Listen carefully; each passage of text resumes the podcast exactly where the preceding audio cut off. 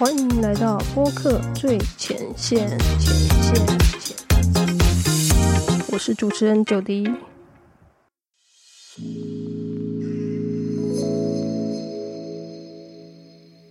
Hello， 欢迎回到播客最前线。今天要跟大家分享的是，该不该毛遂自荐上别人的节目当来宾呢？那为什么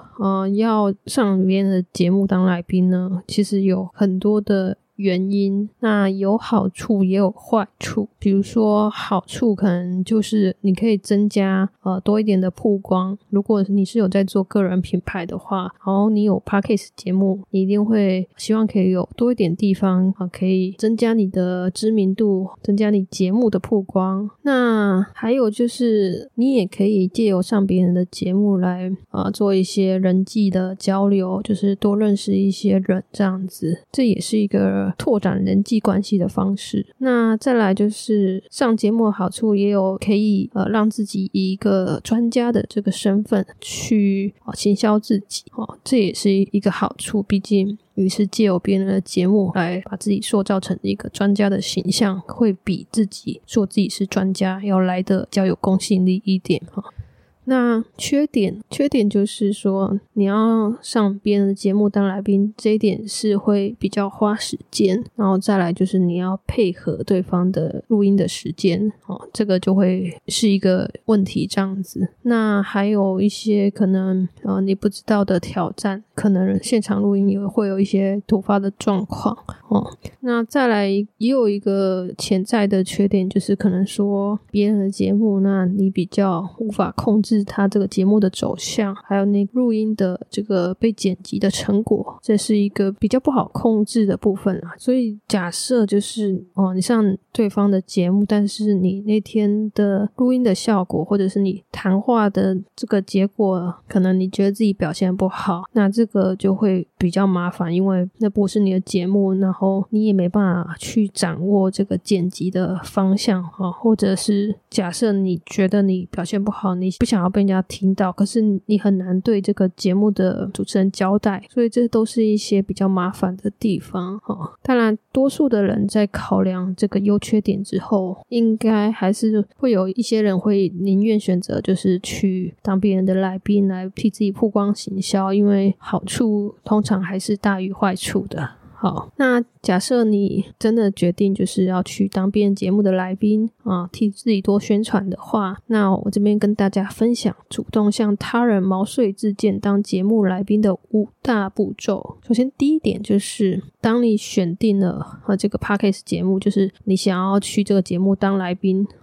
那你就研究一下这个节目它的主题都在聊什么，那他的听众是哪些人，还有他过往的来宾是谁，通常都是邀请哪些领域的这个来宾就是做一些这个研究的功课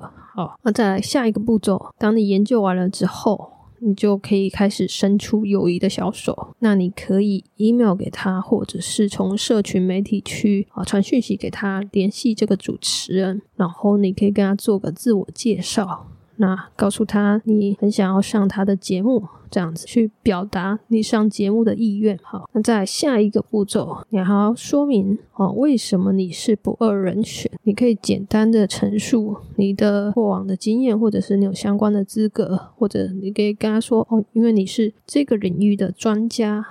这个主持人可能对你一无所知，所以你必须要提供他一些资讯，让他可以去判断你适不适合去上他的节目这样子。好，那再来下一个步骤，你还要提供实证，就是你可以事先整理你过往有一些受访的资料，比如说 podcast 还是 YouTube， 甚至文字的专访也可以，那你就是要提供这些资料的连结，让主持人去参考那再来最后一个步骤，就是会建议大家要保持一个专业与积极的态度所谓专业就是说，你在与对方沟通过程，你是用一个比较专业的态度，就是你可能会是很清楚明白的告知这个你应该要告诉他的一些资讯，那你也会用比较有礼貌的态度那建议是，如果是用社群媒体传讯的话，也建议不要就是你一句我一句的那种，就是很像在朋友闲聊的这个沟通方式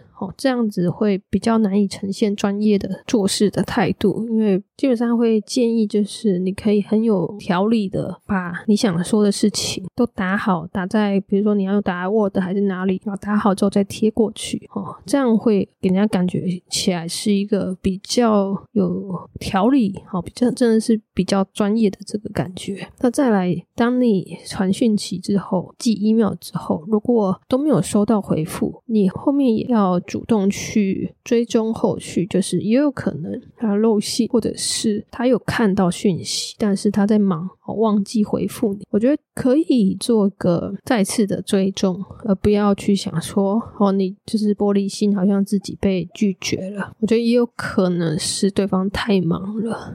那如果你真的被拒绝，我觉得也是要保持一个专业的态度，就是谢谢对方回你这封信，因为毕竟你们未来也